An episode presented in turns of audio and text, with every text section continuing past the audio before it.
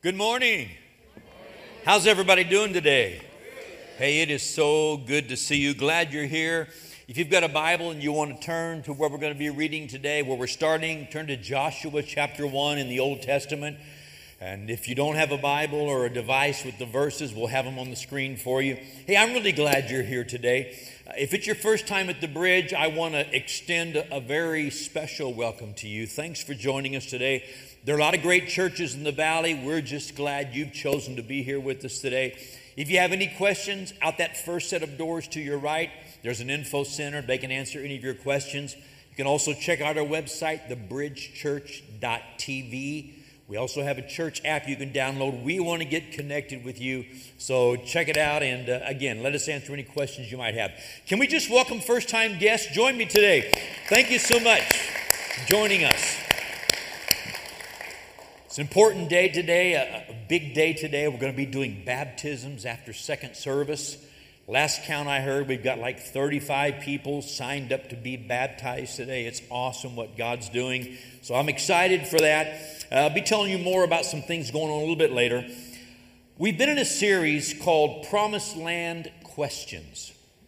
And I'm taking four Sundays. This is the last Sunday. I want to conclude this series today not covered everything that I really wanted to cover, but you know, time is what it is. But in this series, Promised Land Questions, we're looking at the journey of Israel from the time they left Egypt, going through the wilderness until they settled in the Promised Land, or at least got into the Promised Land. Paul wrote about this, and Paul said the things that were written about Israel on this journey were written so that we could learn from it. It's 1 Corinthians 10. We talked a little bit about that in the first couple of, of messages. Don't want to go back and reteach anything I've taught because there's just too much there. If you missed any of the sessions, go back. There's three sessions before today. Go back and listen to them. It'll clarify the fact that we are on a journey in this life, day by day, possessing the things that God has promised to us. We want to enter into everything that God has for us collectively and individually. Here's how Jesus said it in John 10 10. Jesus said, the, the thief comes to steal, kill, and destroy. But Jesus said, I've come that you might have life, that you might have it more abundantly. In the original writings, that word or those, those words more abundantly literally means super abundant. It means God gets involved in our lives and provides things that we cannot provide for ourselves. Literally, it means a better life, a superior life, a life beyond what we could create for ourselves. That's why we say constantly around here God has better plans for you than you have for yourself. We've been talking about this promised land, and we've been asking some questions and answering some questions. And if God provides a superior life and superior lifestyle, a better life, wouldn't I want that? Wouldn't I do everything in my power to pursue it and live out that life? Of course we would. So, the question today that I want to answer, which we've been touching on this along the way in this journey, the question I want to talk about today is how can I possess my promised land? The dreams that God has put in my heart, the promises He's made in His Word, the things that He's put there that I know are for this life and the life beyond, how can I possess my promised land? Of course, as we've said earlier in this series, this is a process. It's a lifelong, life fulfilling process. But let me begin with this thought. This week in my studies, I went back and did some review on some things I've studied through the years. Bible scholars and Bible interpreters are not in total agreement. There's a debate about how many people actually came out of Egypt. How many people of Israel left the land of Egypt at the miracles? How many passed through the Red Sea? How many went into the wilderness? How many eventually settled in the promised land? There's a lot of debate and discussion about the number. But let me throw this at you. I'm, I'm not going to get into the debate, debate and take sides because to me it doesn't really matter. But here's the point evidently, it was at least 60,000 people. Now, think about that. Some say it might have been over a million people that left Egypt. We don't know for sure, but we do know it was a large number of people who were delivered from bondage. But all of those people who left Egypt died in the wilderness except two men. Only two men of all of those who left the land of bondage went through the wilderness and entered into the land of promise. And today, I want to look at those two men and I want us to learn three words that will help us on our journey, our process, as we go about possessing our promised land. So let's get started. Joshua chapter 1. I'm going to move fast today. Okay, we got a lot going on. Joshua chapter 1, look at verse number 1. After the death of Moses, now pause one minute, or one, you know, 10 seconds. Moses was the leader who brought the people out of the land of Egypt. He led them through those 40 years in the wilderness when they went around in circles because they would not believe God until they were all dead, and then God took Moses. Here's what happens. After the death of Moses, the servant of the Lord, it came to pass that the Lord spoke to Joshua, the son of Nun, Moses' assistant, saying, Moses had announced, Joshua will be the next leader when I'm gone. Joshua is one of those two men that left the land of bondage and entered into the promised land. Verse number two Moses, my servant, is dead. This is what God says to the next leader Moses, my servant, is dead. Now, therefore, here's what he's saying. Here's what's happened. You've left the land. You've started the journey because of unbelief. You've gone around in circles for 40 years. Now, Moses and that generation is dead. Here's what's next. Now, therefore, arise. Go over this Jordan, you and all this people, to the land which I am giving to them, the children of Israel. Notice those words in that second verse arise and go. Say those two words with me arise and go. Got to do it one more time, a little bit louder, okay? Arise and go. That's God's instructions to the next generation. It's time to possess the land, so we have to arise, change our posture. If he said arise, what was their posture? They were either sitting down or laying down for 40 years. It's time to change your posture, arise, and then go. Take action and go possess the land. Now, look at verse number three, because this is so important.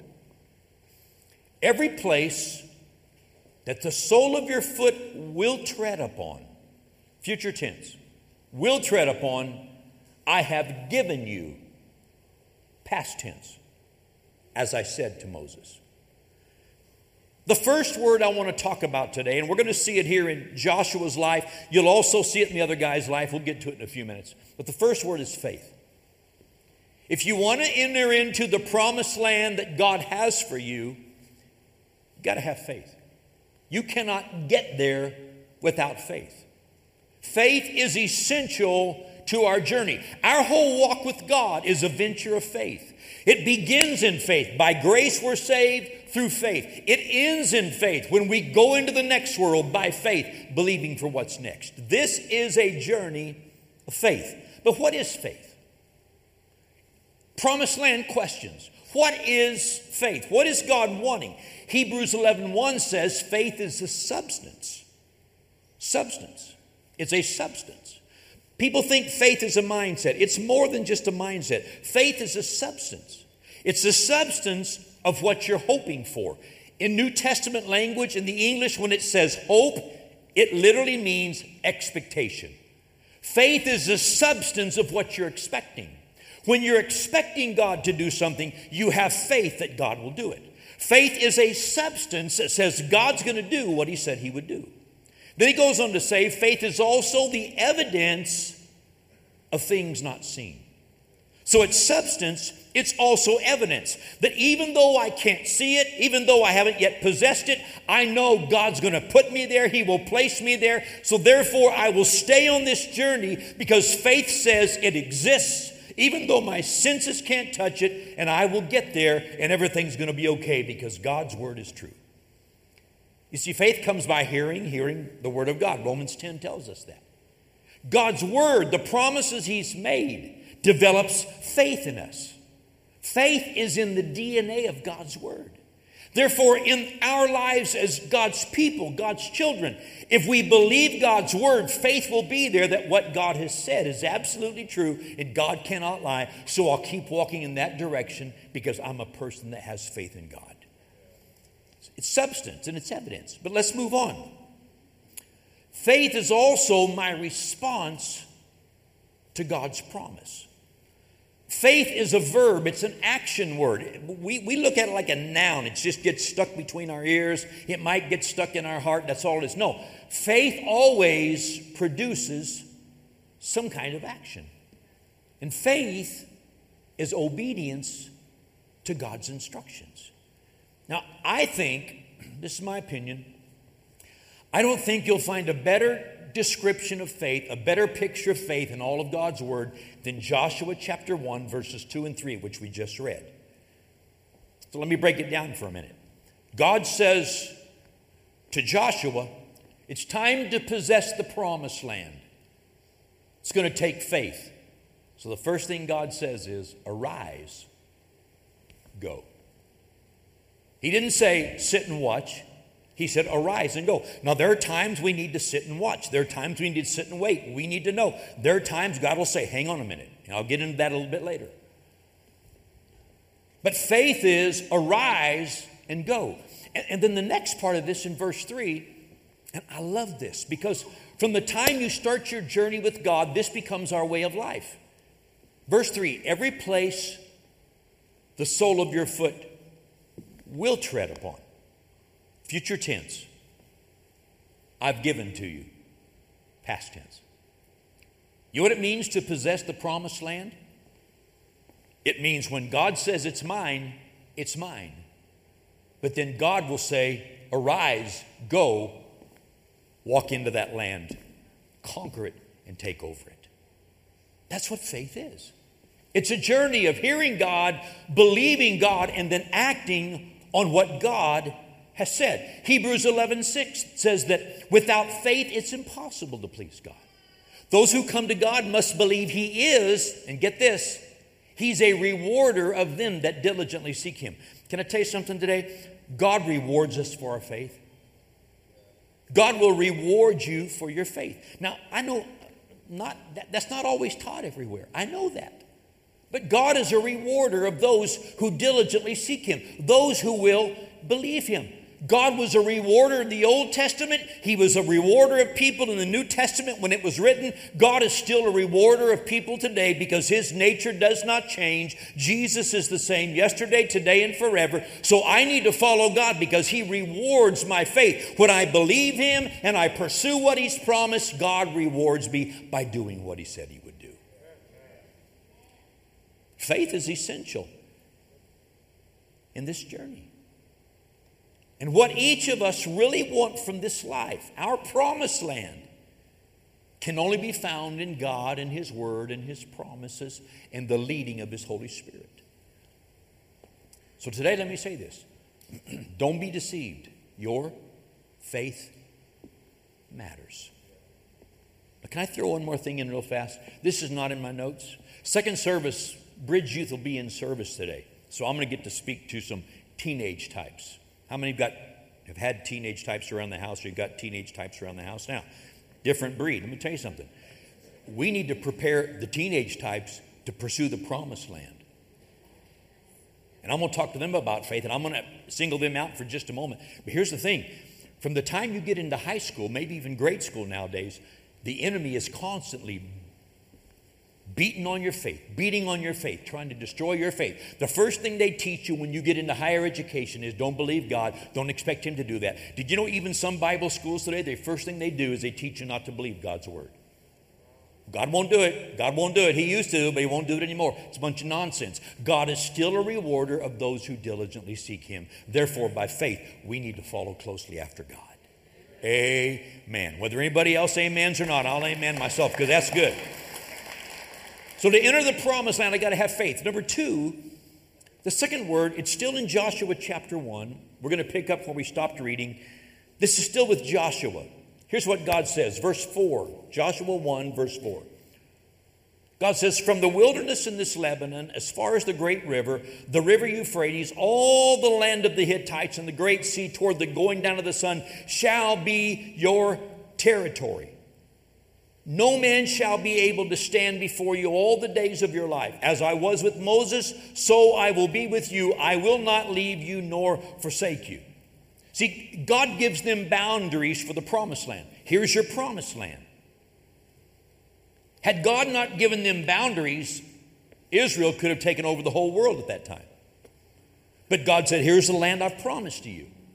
Sometimes goofy Christians get way out in left field and they start claiming other people's wives and other people's husbands, and they start claiming the biggest house in town, the biggest car in town, and the biggest bank account in town because they want it for pride for themselves. Let me tell you something God's promises are in this book. These are the boundaries of what God has for us. Everything in there is for you and for me, but outside of those lines, don't start coloring and get your heart attached to wrong things because all it will do is shipwreck your faith. And that's really good preaching. Amen. I amen myself twice this morning. Now, look, if you would, at verse 6. Here's what I want you to see. Verse 6. Second word be strong and of good courage. second word is courage.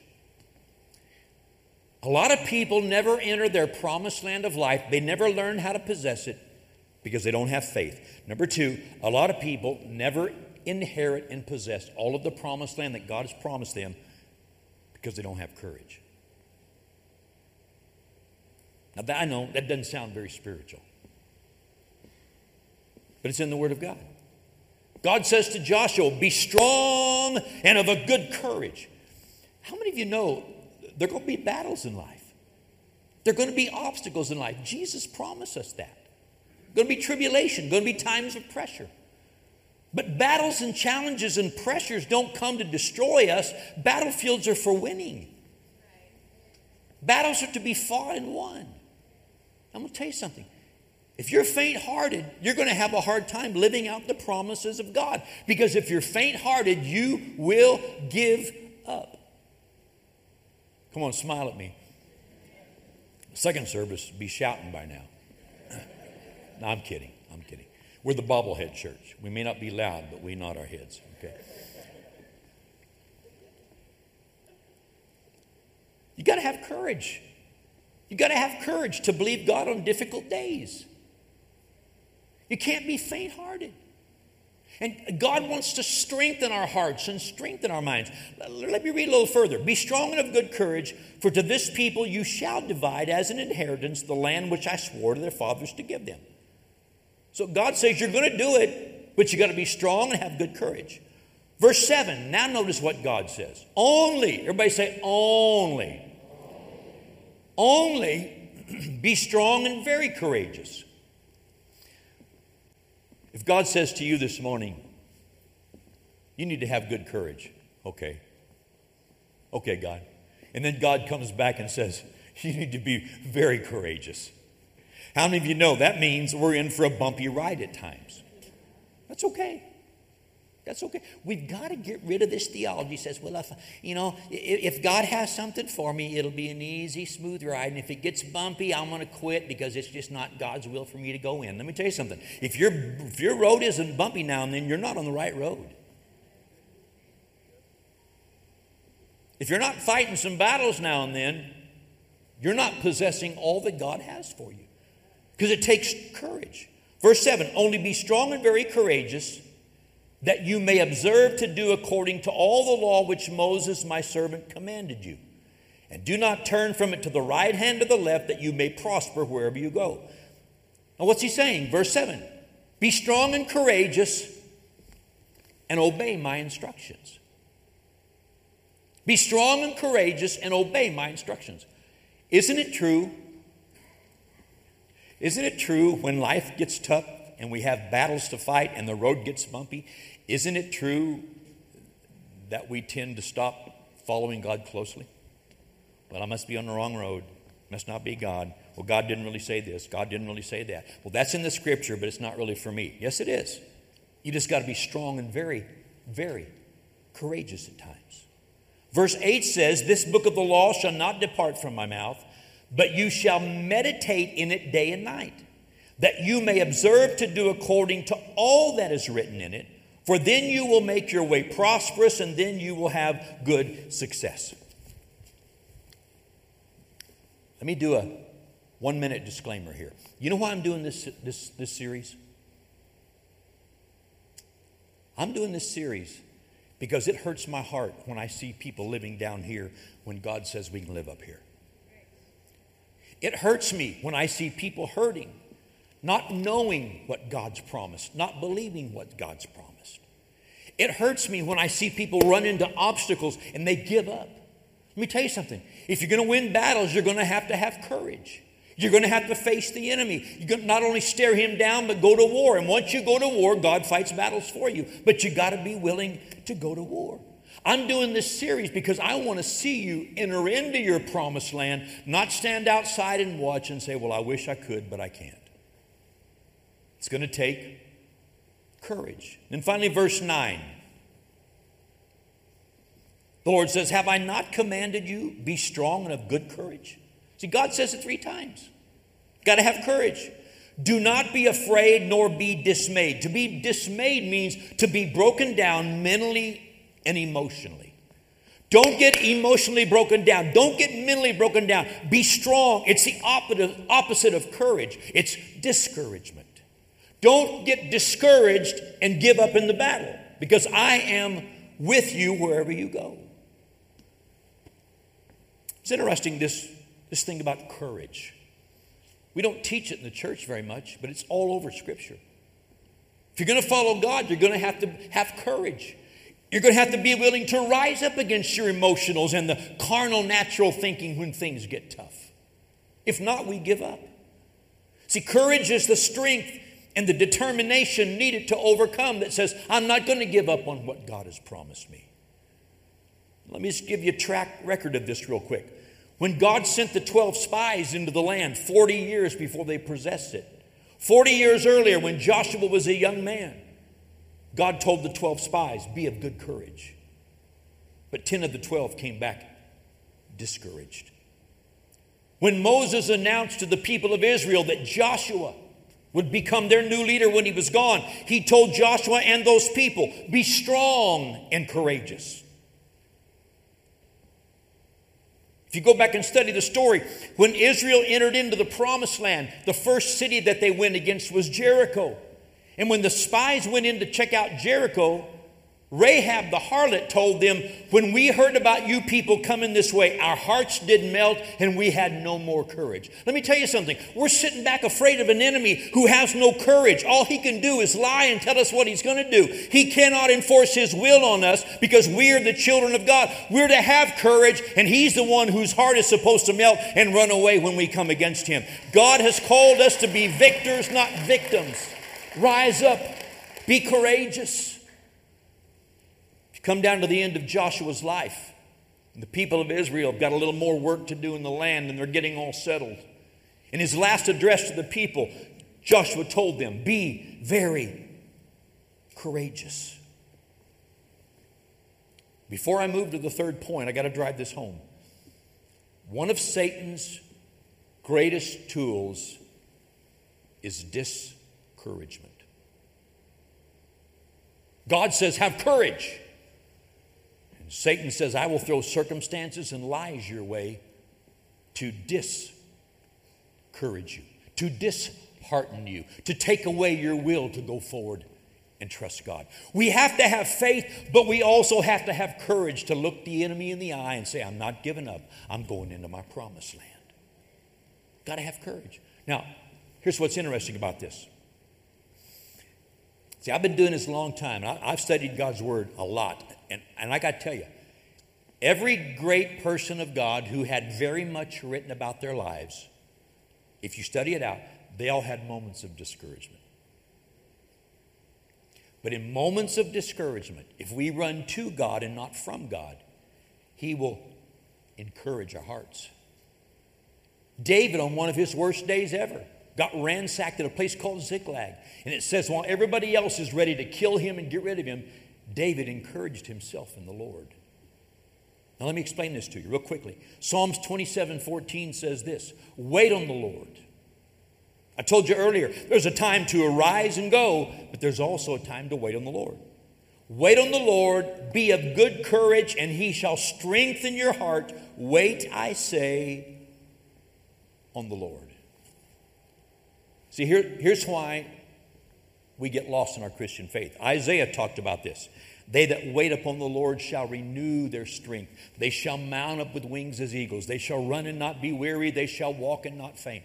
The problem is the word wait in English is different than what's in the original writings in the Old Testament.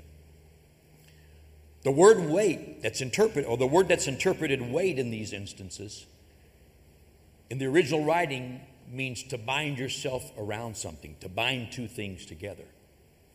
When it says wait on the Lord, it means wrap yourself in the Lord. Get so entwined with God that the two of you are one.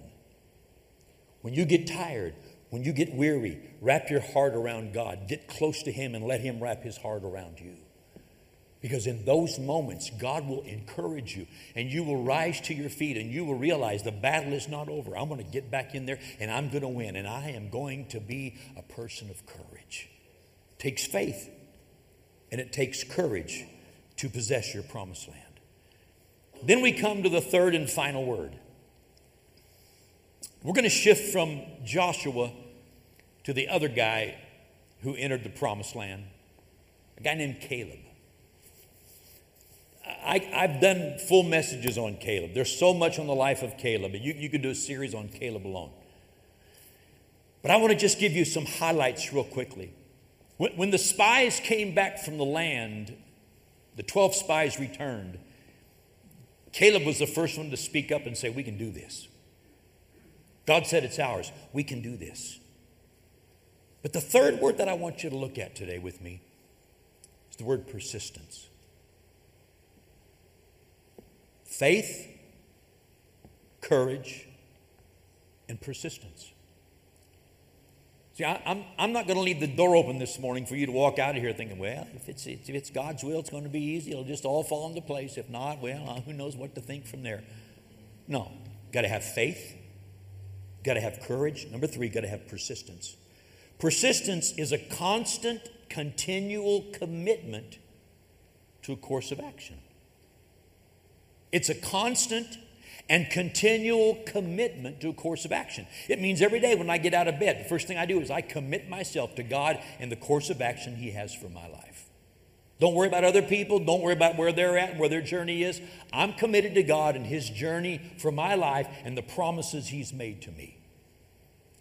And if you look at the life of Caleb, there, there, are three things I want to show you real quickly, three scenes. Caleb left Egypt as a fairly young man. He was about 40 years of age. How many of you know 40s are getting younger every day? Okay? Even Zach believes that. He left Egypt with Israel with Moses' leadership, and he began the journey to the promised land. I mentioned earlier, the first real picture you see of Caleb, when he comes back from spying out the land, he speaks up and says, You know what? Let's go in and take possession because this is ours. 10 of 12 said, We can't do it. There's giants there. The land's overwhelming. It's too much for us. Caleb says, No, if God is pleased with us, He'll give us the land. It's ours. They're our meat. They're our bread. Our provision is right there in the land. I've seen it myself. Let's go in and take it. He had that kind of faith, he had that kind of courage. But what we're going to see in the next few minutes is he also had persistence. You see, Caleb had faith and he followed God's instructions. God sent them into the land, said, Go spy out the land, come back and tell us what it's like. Caleb came back and said, Here's what it's like. It's beautiful, it's amazing, it's everything we could ever want. Let's go take it. The other guys all gave their opinions. Well, it's tough. It's going to be bumpy. It may not be God's will. He may have lied to us along the way. Maybe we just need to lie here in the wilderness and die right out here. Don't you hate being around people like that? Don't look around you trying to figure out who that is. Okay, they're not here. They're not here this morning. But Caleb followed God's instructions. Why? Because faith follows God's instructions. Caleb believed exactly what God said. And since we're talking about promised land questions, let me ask you ask yourself do, do I believe everything God says? Do I believe it's for me? Do I believe the promises are mine? Have they become personal for me? From the very beginning, when he first went and spied out the land, Caleb was a let's take it guy. But then he has to wait 40 years while everybody else dies out, everybody of adult age dies out before the new generation arises. But his persistence carries him through that 40 years of waiting on God's timing in the new generation. But then we see the second scene in Caleb's life.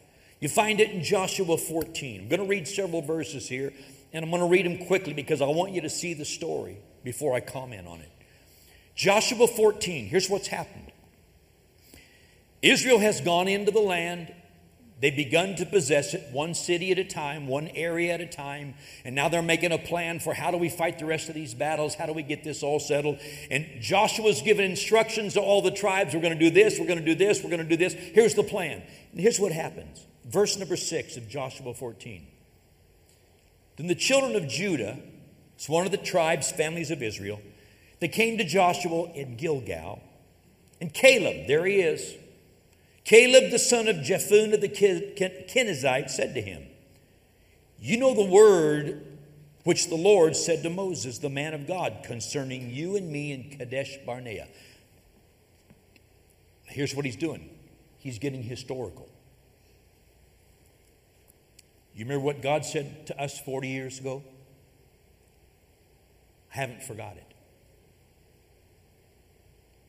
Well, there's a whole sermon right here. God hasn't forgot the promises He made 40 years ago. So if God hasn't forgotten them, then why would I give up on them? Why do I put God on my clock? Why do I tell God you got to do it in the next 40 minutes, next 40 days, next 40 months? He's been waiting 40 years. And Joshua's kind of like, well, you know, this tribe goes here and this tribe goes there. Let's, whoa, whoa, whoa, wait just a minute. Wait just a minute. Don't forget what God said 40 years ago to us at Kadesh Barnea. Look at verse 7. Notice what he says. I was 40 years old when Moses, the servant of the Lord, sent me from Kadesh Barnea to spy out the land, and I brought back word to him as it was in my heart.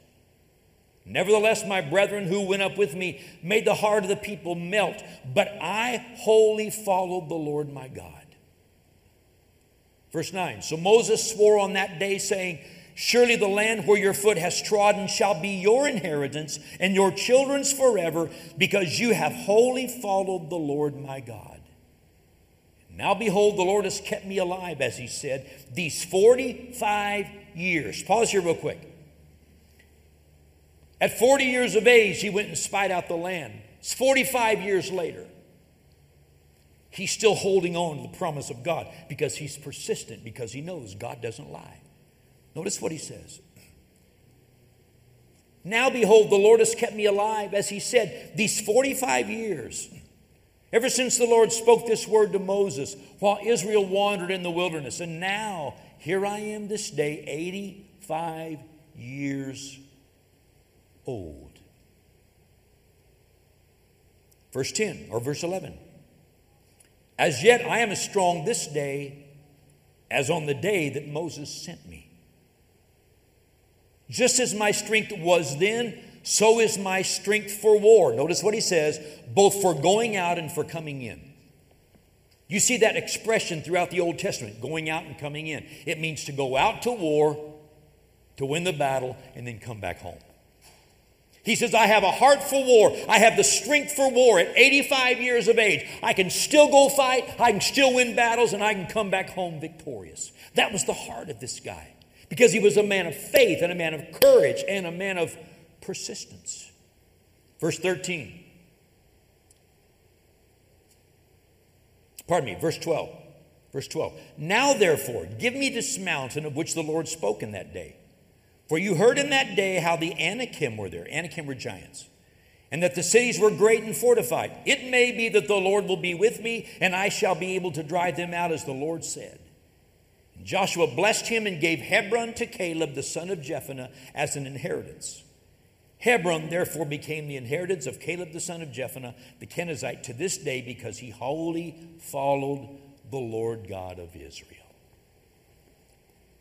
Now, I've read through this. I'm going to make a few comments. I'm almost finished. When Caleb was spying out the land, remember the story? They brought back between these spies, they carried these staffs, and they, they stretched their staves between their shoulders, and they carried grape clusters and clusters of fruit that were so big they couldn't carry them by hand. It took two men to carry them on a staff. Caleb came back. He said, You know what? I'm going to follow God. And when we go in and possess the land, whenever it is, I want that area of land where we brought that stuff from. Don't tell me that God doesn't put dreams in your heart. Caleb said, I've seen it with my own eyes. I spied it out. I saw it. We brought back the fruits. When we take the land, because I'm going to stay here, I'm going to be a man of faith and a man of courage and a man of persistence. At 85 years of age, I still want that piece of land. And listen to this I will go in and I will drive out the giants. We will overtake those cities because God said that was mine. I'm going to be persistent and I'm not going to give up until it is completely mine. That's the kind of faith we need. That's the kind of courage we need. That's the kind of persistence that we need. See, Caleb wrapped his faith around God's promise and it became personal. Let me tell you something. If God's, God's promise becomes personal to you, you won't give up on it. Let it become personal. His persistence kept him vibrant and young. He had a life worth living. At 85, he still wanted to go fight giants. Why? Because he was a man of faith, courage, and persistence. Time was never an issue for Caleb. His age was never an issue.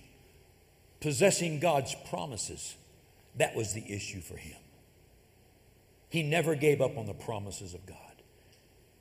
See, Caleb understood there are giants to kill and there are battles to win. But you can't sit back and watch. You got to go for it. Interesting little note about Caleb.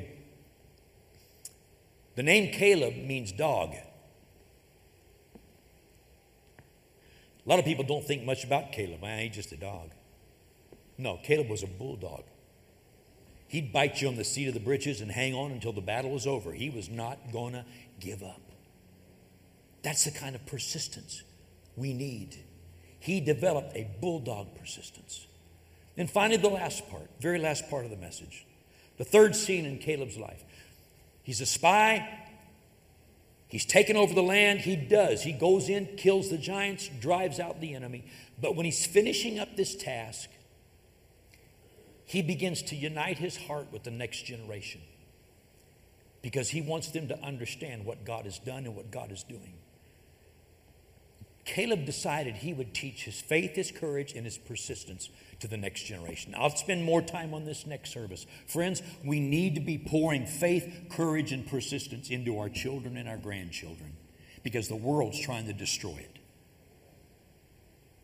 If you don't know that, you need to wake up. Everything around us is trying to destroy faith, courage, and persistence in believers. We need to be driving this into our children's hearts. So here's what Caleb did. The last part of his conquering the land, the territory that was his, he said, Here's the deal I have a daughter. She's not married, haven't given her to a man, but I'm ready for her to be married. I don't think he was saying, I want her out of my house, but he was saying, It's time for her to get married. And he said, So I'm looking for a son in law. And here's the deal if there's a young man who'll come along and take the rest of this territory, when you take the territory, you can also have my daughter and become an heir of all that I have already conquered. Caleb said, I'm looking for a son in law who's worthy of my inheritance, a man of faith, courage, and persistence. Dads, maybe even moms, grandpas, grandmas. Caleb said, I'm looking for a son in law who's worthy of my daughter. If your daughter's boyfriend doesn't have faith, courage, and persistence, you need to have a long talk with him and point him in the right direction.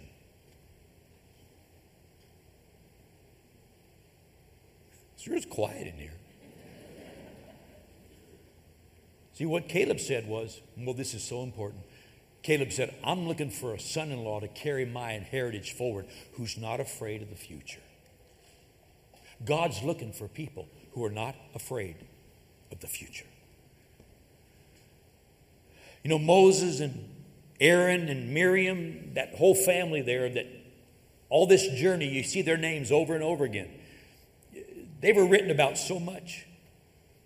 You don't find a whole lot about Caleb, but Caleb found personal purpose, personal blessing within God's master plan for his people. And he committed his life to God's master plan. He possessed his very own promised land because he had faith, he had courage, and he was persistent. Hebrews 6. I want to read these verses to you. They'll be on the screen. I just want you to see this in closing.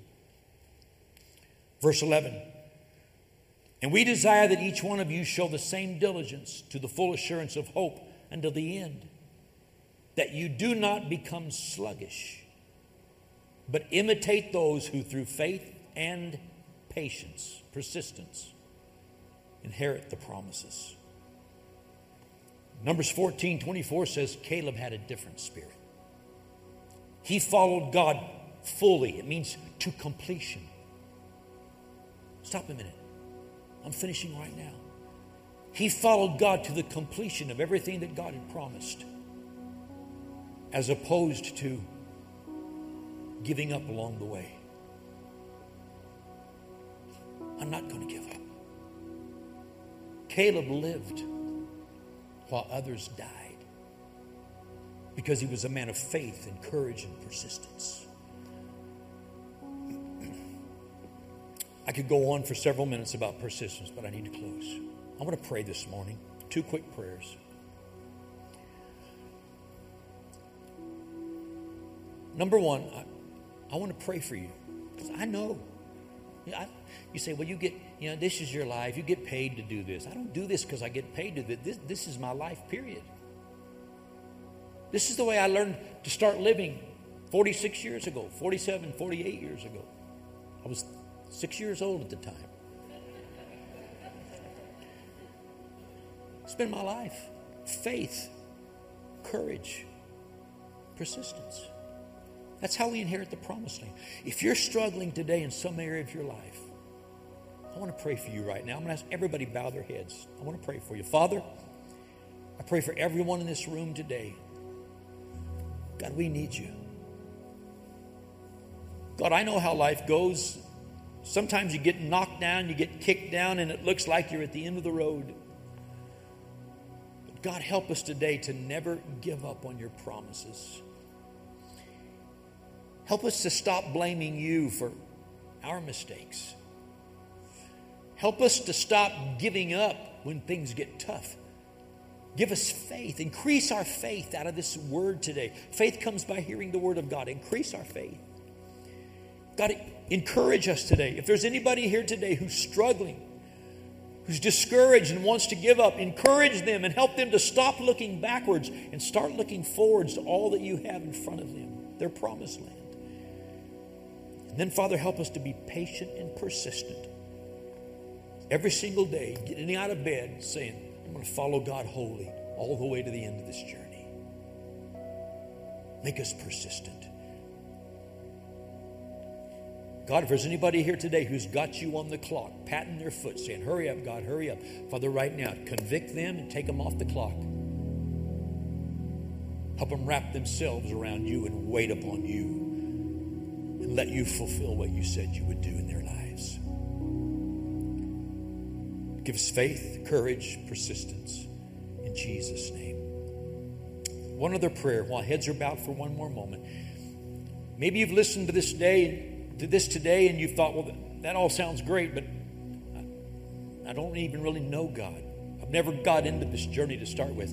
But maybe as you've listened to this today, something inside of you has turned over and over again, and you realize this is real. This is real. God's for me, He's not against me. God has plans for my life, bigger than I know.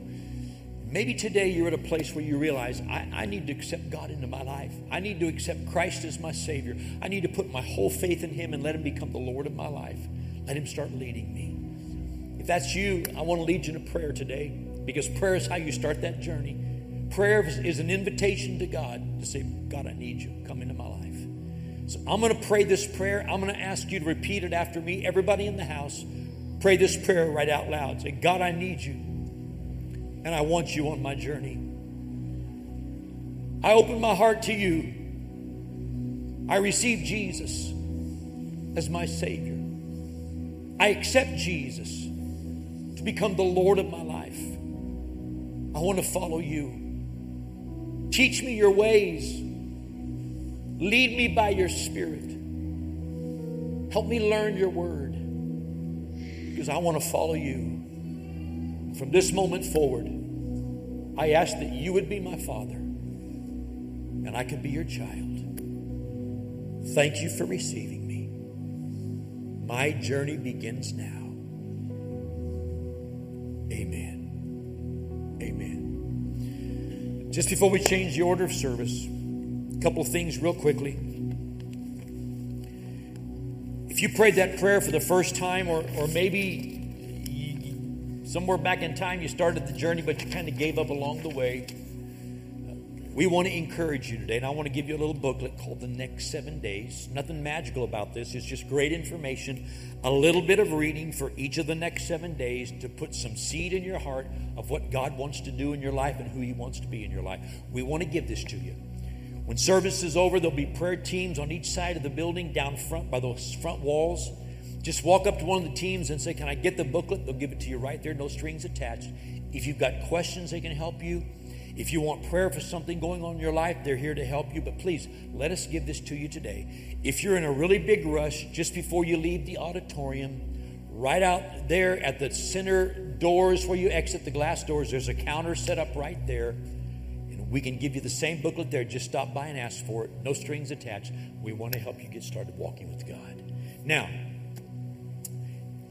we're going to partake of communion this morning. And I wanted to do it today. We try to do this on fifth Sundays when we do baptisms. When you came through the doors today, there was a table set up where you could pick up the emblems of communion. We're going to receive the Lord's Supper together. So I'm going to ask you to pick up those emblems. In a moment, I'm going to have you stand, but if there's anybody here, you didn't get the emblems of communion, but you'd like to have them, maybe you prayed that prayer for the first time. We'd love for you to partake of communion with us. If you're a person of faith in Christ, we encourage you to partake. If you did not get the emblems, just lift up your hand. We'll get them to you real quickly. We don't want to miss anyone this morning. If we missed you anywhere, just hold your hand up high just for a second. Thank you. Now I'm going to ask you to stand to your feet. Peel off that top layer on your communion cup. Hold that piece of bread in your hand.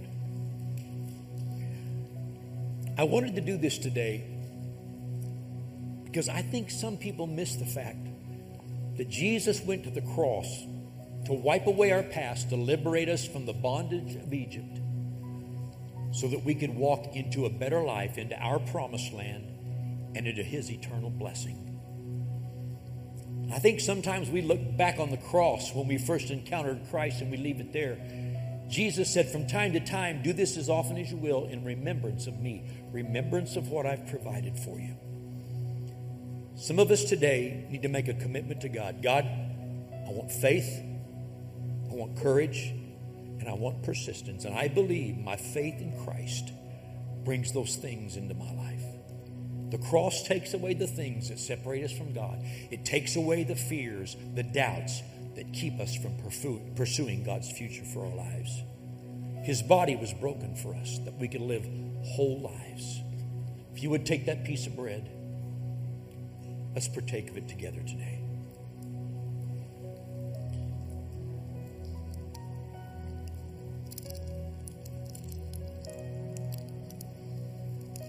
Jesus said to his disciples that this cup is his blood shed for our sins.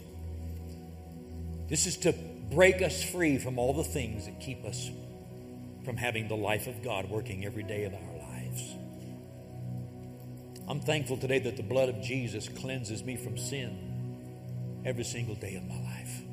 It frees me, it gives me a life of freedom in which I can With Thanksgiving today, let's partake of the cup.